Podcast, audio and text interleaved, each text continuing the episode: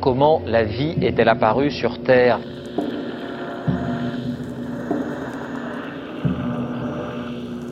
On peut envoyer actuellement des signaux à 100 millions de kilomètres. Les scientifiques repoussent encore les limites du possible.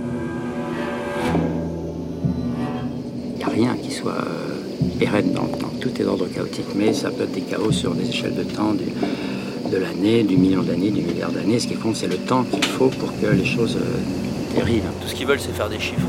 Ils en ont rien à foutre qu'on détruise le fond des océans. So, I had an idea. Le siècle des ampoules.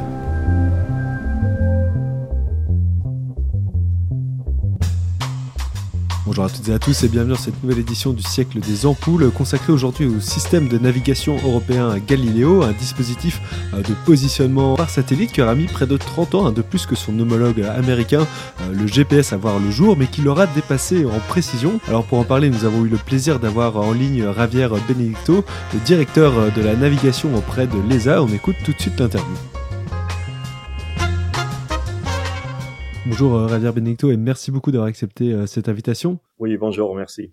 Alors Javier Benedicto, vous êtes le directeur de la navigation auprès euh, de l'ESA. Galileo est donc un système de navigation euh, composé de 28 euh, satellites. Peut-être en préambule de cette émission, est-ce que vous pouvez nous faire une carte d'identité de ce système euh, Galileo? Combien de satellites sont fonctionnels euh, aujourd'hui? Sur quelle orbite ils se situent et comment cela fonctionne euh, finalement? Oui, on a 28 satellites en orbite qui orbitent autour de la Terre à une hauteur de 23 000 km sur des orbites inclinées, euh, 56 degrés. Et donc, on a une couverture mondiale. Alors, comment ça marche? Euh, Ces satellites envoient des signaux et les récepteurs au sol doivent, pour déterminer leur position, en trois dimensions, ils doivent recevoir au minimum quatre signaux euh, de ces 28 satellites. Et, et ce qu'ils font, ce que le récepteur fait, en fait, c'est déterminer la distance qui sépare le récepteur de, de chacun de ces satellites et en sachant aussi la position de ce, des satellites à, à, à cet instant-là, euh, il, il effectue un, calcul de triangulation et donc euh, il détermine sa position de cette façon. Donc on a 28 satellites en orbite, 24 opérationnels et, et on a aussi 10 satellites au sol qui ont été déjà produits et qu'on va lancer euh, d'ici peu et, et on a 12 satellites de deuxième génération qui sont aussi en production. Ce système euh, consiste aussi avec euh, un, un réseau de, de stations au sol très important. On est, euh, on est, on occupe des sites euh, distribués de partout dans le monde et on a deux centres de contrôle en Europe. Donc voilà un petit peu le, le, le schéma général du, du système Galileo. Alors ce système euh, de radionavigation, pour le dire trivialement, est un peu le, le GPS euh, européen, donc euh, qui a été donc élaboré dans les années euh, 90, à un moment justement où le GPS américain fonctionnait déjà et fonctionnait plutôt bien. L'Europe s'en servait. Peut-être qu'est-ce qui motive justement l'Europe à développer cette technologie à ce moment-là? Oui, c'est clair. euh, Le, GPS a atteint ce qu'ils appellent, euh, ce qu'on appelle en, langage un peu technique, euh, sa capacité opérationnelle initiale en, en 94. C'était un système à usage plutôt militaire. Mais on voyait en Europe déjà que cette technologie avait beaucoup de futur pour plein d'applications. Et donc, l'ESA, en collaboration avec l'Union européenne et d'autres partenaires en Europe, notamment Eurocontrol, les aviations civiles, qui étaient très intéressés à l'usage de, de GPS pour le guidage des avions, on a décidé d'impulser un programme européen de navigation et on a, on a conçu ce, ce programme en deux étapes. Une, pre- une première étape qui est un système que l'on appelle EGNOS, un système qui, qui en fait euh, monitorise le système GPS et fournit aux, aux utilisateurs un signal d'intégrité qui est le, un signal qui, qui détermine un petit peu le, le bon fonctionnement du système GPS. Et, et cette intégrité est très nécessaire pour euh, les, les services comme l'aviation civile qui doivent euh, être absolument sûrs de la, de la fiabilité de- des moyens de navigation. Euh, et une deuxième étape qui serait ultérieurement euh, un peu un rêve à l'époque, hein, un, système autonome euh, développé par l'Europe à couverture mondiale, un petit peu le GPS européen. Donc c'est comme ça qu'on a conçu tout ça euh, au début et, et voilà. Euh, 20, euh, 20 ans plus tard, euh, ces deux systèmes sont euh, complètement opérationnels et fournissent des services à beaucoup d'utilisateurs autour du monde. Alors ce rêve européen, il a donc mis du temps à avoir le jour. Hein. Vous l'avez dit, une lenteur qui a été reprochée d'ailleurs parfois lors de, son démarrage. On déplorait près de, de, 30 ans de retard hein, sur le système américain au, au, lancement de ce projet. vous diriez aujourd'hui que ce retard, il est complètement rattrapé? Oui, l'Europe a démarré tard, c'est vrai, mais on a rattrapé complètement ce retard.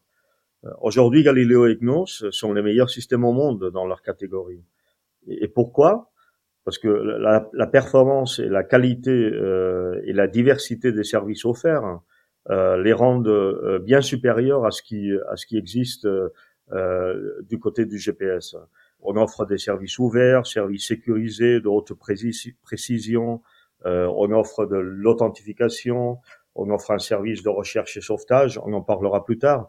Et, et cette diversité de services, mais surtout la performance des services qui est offerte, rend euh, ces systèmes européens les meilleurs au monde.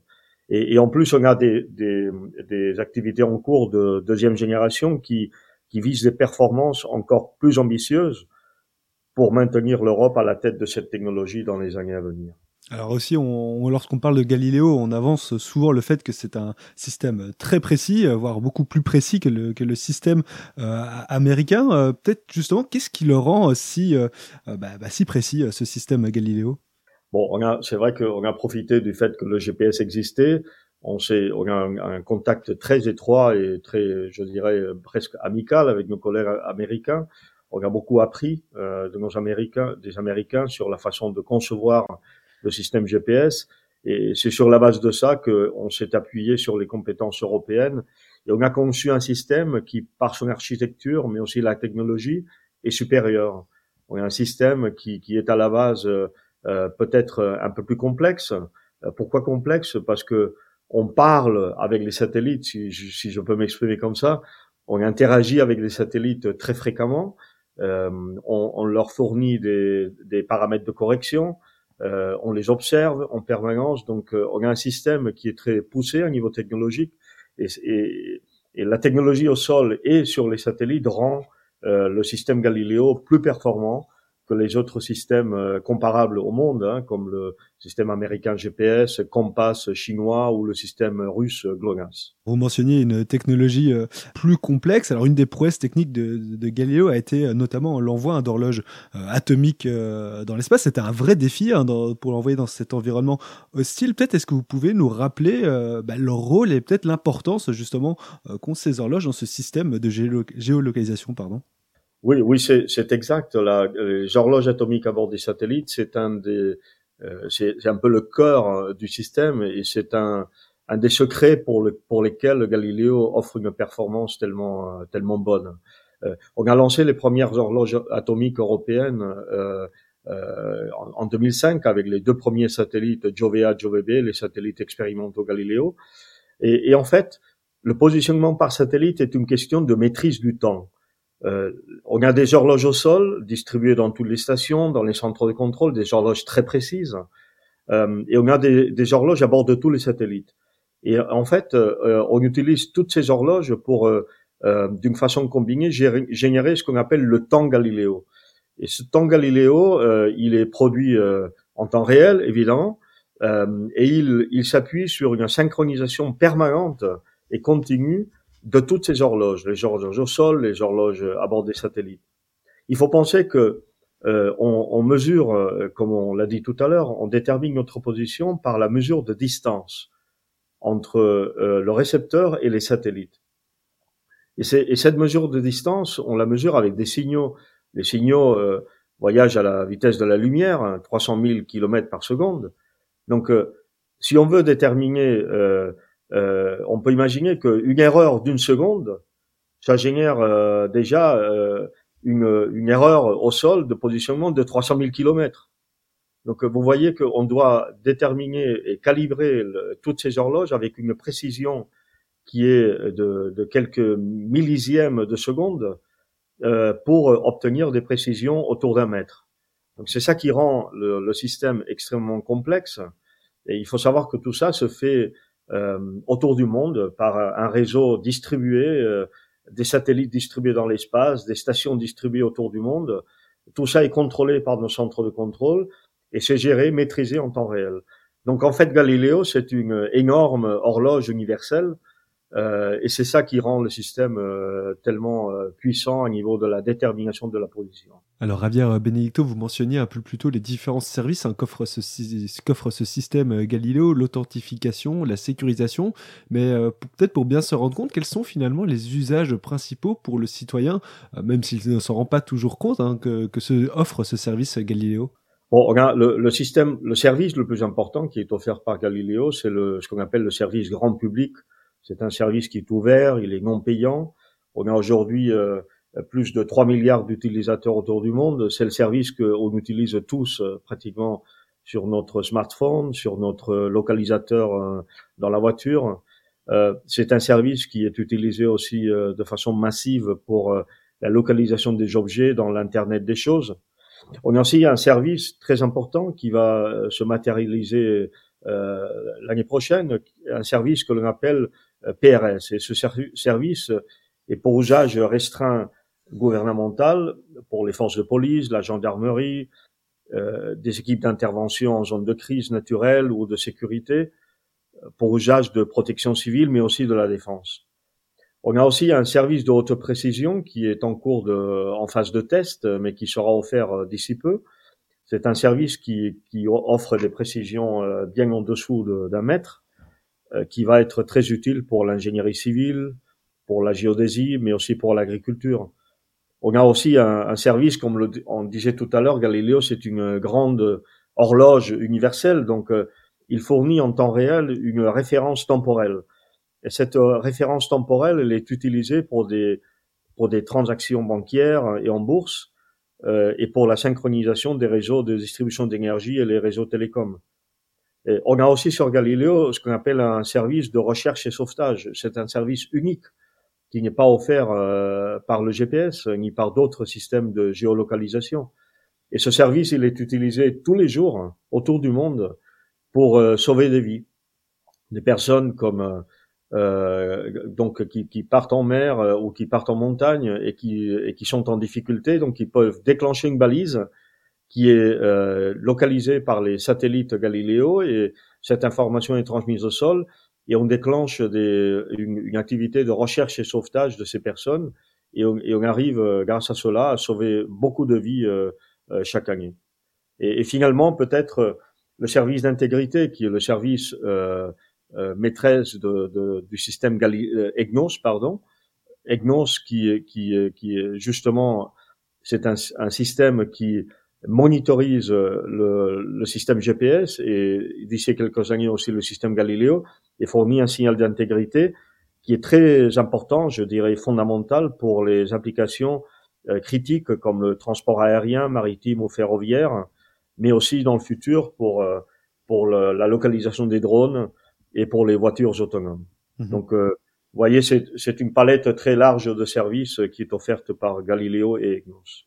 Alors une palette euh, très large et comme c'est souvent le cas d'ailleurs avec les programmes euh, spatiaux, il y a des applications aussi qui se révèlent hein, dans l'usage euh, de, de, de, des systèmes envoyés dans l'espace. Alors il y a des enjeux scientifiques également dans ce système Galileo qui n'était pas spécialement prévu à la base. Ce n'est pas une de ses missions premières, mais il y a possi possibilité pardon, de l'exploiter pour faire de la science. Est-ce que vous pouvez nous en dire un petit peu plus?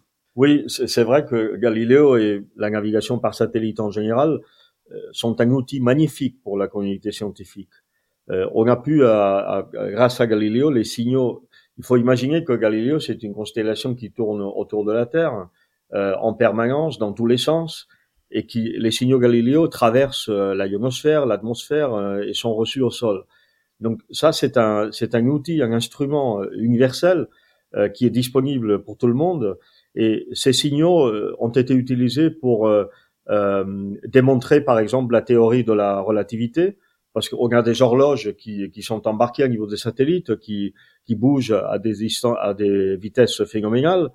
Euh, et donc, euh, on a utilisé ces, ces informations pour euh, démontrer, calibrer euh, certaines théories de base d'Einstein de, de, la relativité. On l'utilise aussi pour la calibration de l'ionosphère, pour la calibration du champ gravitationnel terrestre et, aussi dans le futur avec la mission Genesis, à laquelle on pourra en parler un peu plus tard, pour la détermination du référentiel terrestre. qui est très utile pour le contrôle du changement climatique.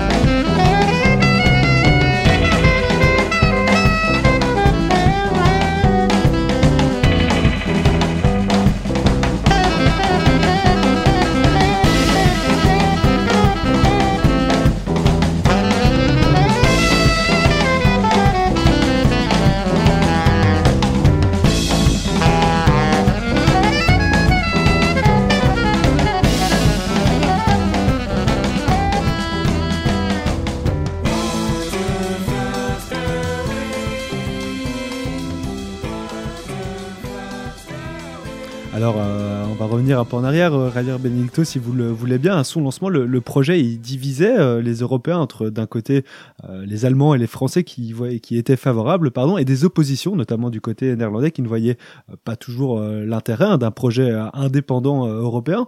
Aujourd'hui, euh, tout, le monde valide hein, l'intérêt de ce système euh, de navigation Galileo.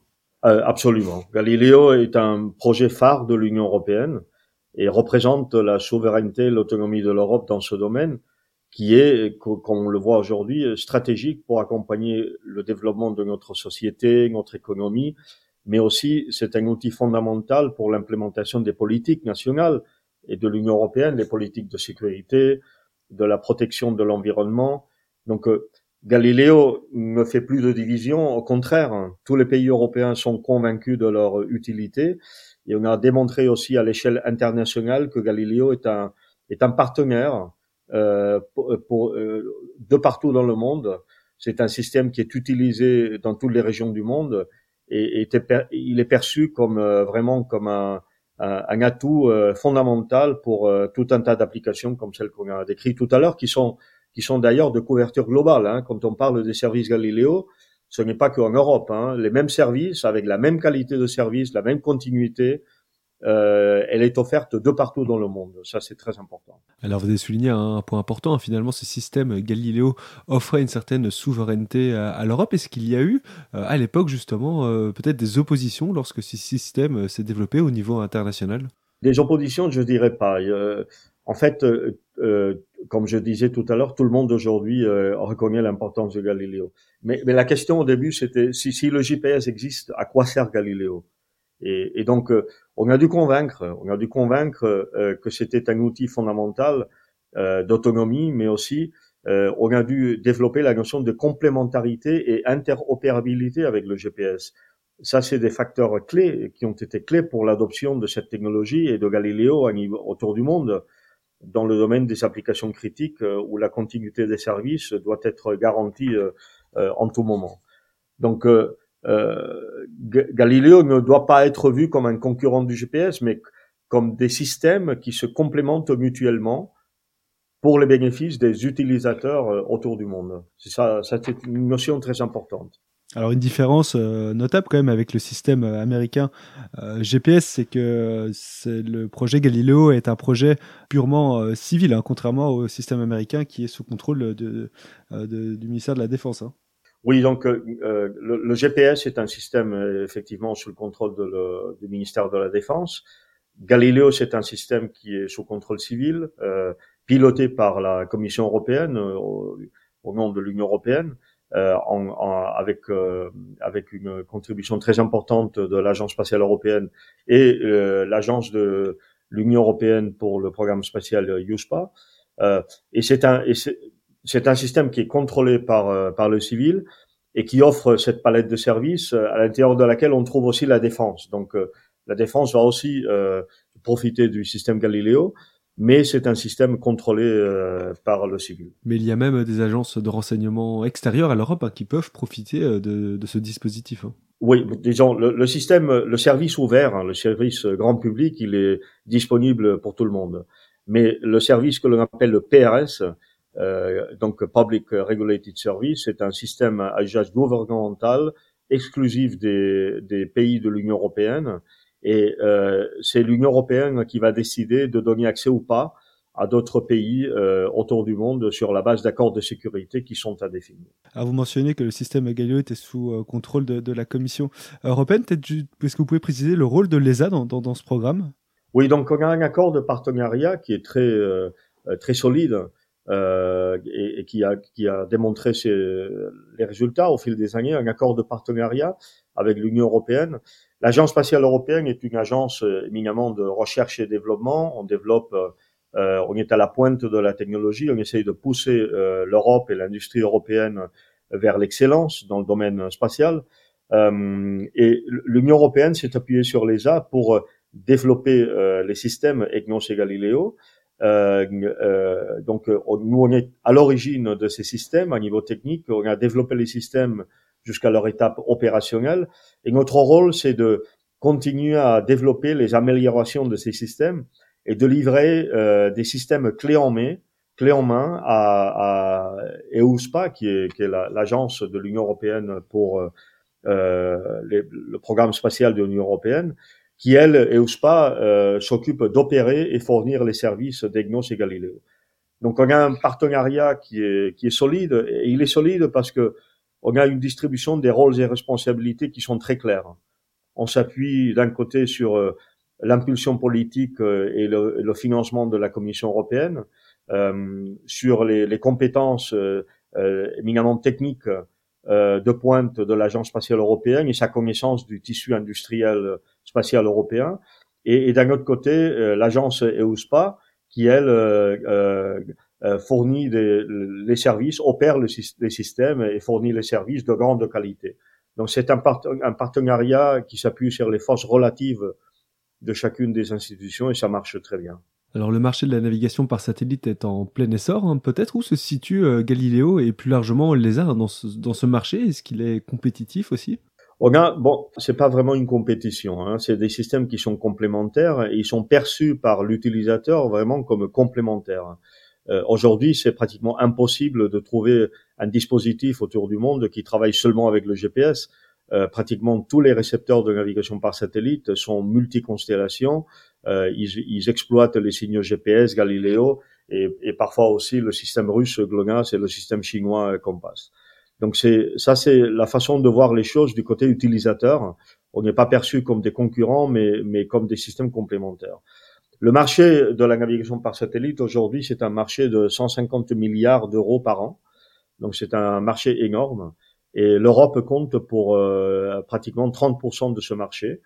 Euh, et, euh, et, et, il faut il faut il faut souligner que les performances et la, la palette tellement large de services ouverts euh, fournis par le système Galileo fait en sorte que l'adoption de, de, nos systèmes euh, euh, a été très rapide dans les dernières années et elle va, elle va être absolument magnifique hein, dans les années à venir parce qu'on est en train de développer des améliorations et des, et des évolutions des services qui, qui, qui, touchent vraiment les aspects les plus importants des, des, du développement de notre société à niveau de la, la mobilité digitale, les, les villes intelligentes, etc.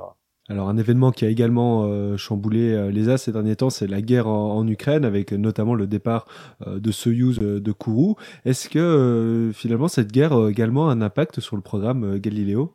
Oui, ça, oui, bien sûr, on est impacté. Enfin, on avait une, une collaboration très, je dirais, très saine, très très productive avec nos collègues russes sur la base de lancement à Kourou. Euh, on, a, on a commencé à lancer les premiers satellites opérationnels Galileo en 2011, donc euh, il, y a, il, y a, plus de dix ans, avec euh, nos collègues russes sur des sur des lanceurs Soyuz. et, et, on a fait ça à plusieurs reprises. Donc c'est vraiment dommage. on avait deux lancements prévus en 2022 qu'on a dû interrompre. Et donc là, on attend la, le lanceur européen Ariane 6 qui est dans les dans les dans les dans ses dernières phases de développement et de qualification. Et on attend ce lanceur pour euh, euh, reprendre le déploiement de la constellation avec, euh, comme je disais tout à l'heure, 10 satellites qui sont prêts au sol et dans le futur 12 autres satellites de deuxième génération qui sont en cours de production. Alors Javier Benedicto, vous mentionniez un peu plus tôt, euh, un peu plus tôt pardon, la mission euh, euh Genesis euh, de l'ESA. Est-ce que vous pouvez nous en dire un petit peu plus? Je pense qu'elle sera notamment à l'ordre du jour lors, pour la ministérielle de novembre prochain.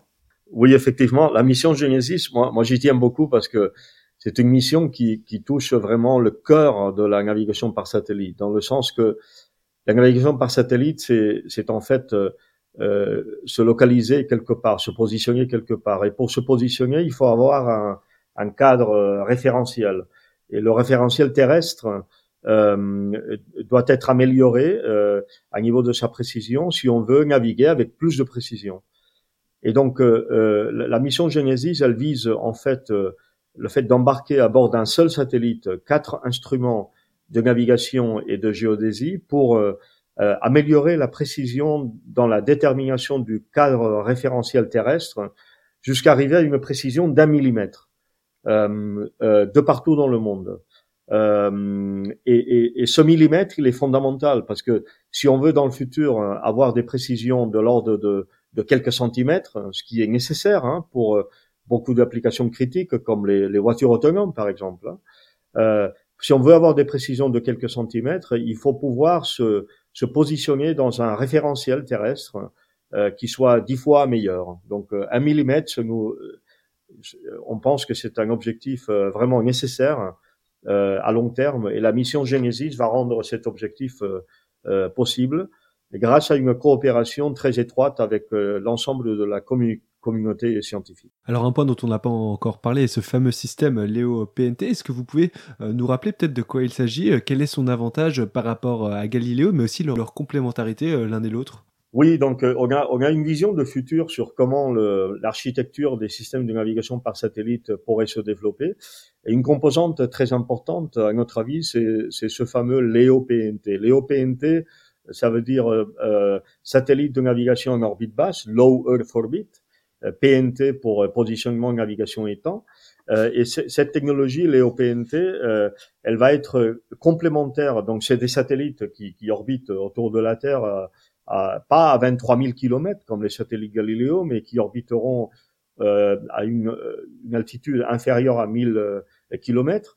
Et c'est des satellites donc qui sont plus proches de la Terre, plus proches des utilisateurs, avec une dynamique d'orbite différente à l'orbite moyenne, et qui va euh, nous permettre d'améliorer de, les services de positionnement Galileo et de les rendre aussi plus robustes. C'est des, des, signaux qui vont se rajouter aux, euh, aux signaux Galileo et donc on va pouvoir donner de la robustesse, de la résilience et aussi euh, avoir une meilleure pénétration de, des signaux euh, de navigation par satellite dans des entourages difficiles, euh, comme dans les villes ou dans les bâtiments. On va utiliser des fréquences euh, nouvelle. Et donc c'est une vraiment une, une nouvelle dimension qui s'ouvre devant nous. Et l'Agence spatiale européenne euh, propose un, programme, un démonstrateur en orbite de la technologie Léo PNT à la prochaine conférence ministérielle pour démontrer les bénéfices de, de cette technologie pour une grande quantité d'usages, comme par exemple les voitures autonomes. Et un mot, euh, si vous le voulez bien, euh, sur les perspectives hein, de ce système euh, Galileo. Alors, il y a ce fameux projet Moonlight, hein, le projet lunaire de Galileo. Et peut-être vous pouvez nous expliquer de quoi il s'agit et où est-ce qu'on en est aussi en termes de, faisabilité de ce projet? En fait, Moonlight, c'est pas c'est pas directement lié avec Galileo. Galileo et GPS, c'est des, systèmes qui visent la navigation sur la Terre, sur la planète Terre. Euh, c'est clair que les signaux euh, GPS et Galileo euh, peuvent aussi se recevoir autour de la Lune avec une, avec bien sûr une, la, puissance des signaux est beaucoup plus faible. Donc la réception est, est moins, bien moindre et donc on arrive à des, à des précisions qui ne sont pas suffisantes. Donc c'est pour ça qu'on envisage la mise en place d'un système dédiés pour donner support aux missions lunaires futures. L'Agence spatiale européenne, en étroite collaboration avec d'autres agences internationales comme la NASA ou JAXA au Japon, on envisage un ensemble de missions lunaires pour le futur. On est présent dans la fusée Artemis qui va certainement être lancée avant la fin de l'année. On est très, très présent, euh, en étroite collaboration avec nos collègues de la NASA.